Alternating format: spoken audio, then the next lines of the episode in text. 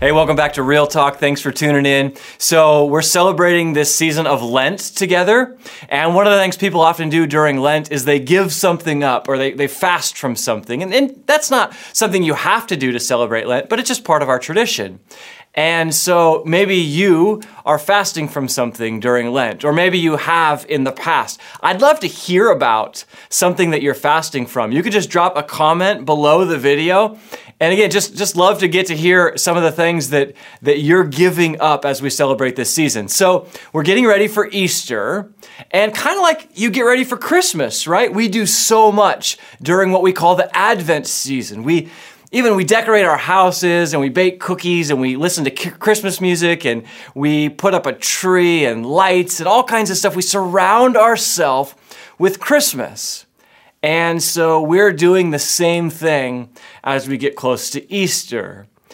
And we're talking about the humanity of Jesus Christ, that he, uh, yes, he is 100% God, but also 100% man. And a few weeks ago, I told you the theological term for that. You remember? Yeah, of course. It's called the hypostatic union. You got it. So he was a real man and he really experienced pain when they drove nails through his wrists. And he really experienced how excruciating it was uh, when they beat him and how embarrassing it was when they mocked him. So I'm holding this rope because you've heard the phrase at the end of your rope. And as I read the Easter story, I think there's got to be a point where Jesus gets near the end of his rope. And the, the saying comes from uh, a long time ago when they would tie up animals. An animal could roam as far as they want until the rope pulled tight. They were at the end of their rope. And I just feel like with the Easter story, there's a point where Jesus has got to be getting to the end of his rope. So the Jews haul him in front of uh, this court called the Sanhedrin. And they're just lobbing accusations and lies and all kinds of things about him that are not true. And, and nobody even really cares that they're not true. And Jesus is like, Tell me what I did wrong. And you feel the tension of him getting near the end of his rope there. He's like, okay, so I healed paralyzed people. Was, was that wrong? And I gave sight to blind people. Like, does that bother you? I, I fed 20,000 hungry people. Was I wrong when I did that? Like, tell me what I did wrong. And they can. They just keep making things up. So they go like, well, you said you're the king of the Jews. And he's like, no, uh, you said that I said that. And they go, well, you, you said you're going to tear down the temp- God's temple. And he's like, no, you're, you're misquoting me. It's like the very people that Jesus came to help. You know, he came to serve. He didn't come to be a burden. And the very people that he came to help are now the people that are threatening him and spitting on him and, and, and, they want to kill him. And it's like, man, I would just be at the end of my rope. Like, have you ever been maybe falsely accused of something or gossiped about. And people just, you try and defend yourself, but they twist your words. And there's like nothing that you can do. And you just go, I don't even care what you think anymore. I, I've reached, I'm at the end of my rope. Like that's Jesus standing in front of the Sanhedrin, which is a joke of a trial. They might as well be in Judge Judy's court. And the very people he wants to help want nothing to do with him. So it gets worse. The Jews, they don't have the spine to actually do anything to Jesus, so they send him to Pilate, who's a Roman official, and Pilate will take care of this Jesus problem, right? Well, it turns out Pilate's actually nicer to Jesus than his own people were. He says to him, he says, uh, Are you the king of the Jews? He's hoping that Jesus will say yes so he can send Jesus to Herod, who's the real king of the Jews, because Herod's nasty and Herod will take care of him. But Jesus doesn't, doesn't answer. And eventually, uh, Pilate essentially hands him back over to the Jews. But I cannot believe we have a Savior who he knows what it's like to have no one in his corner.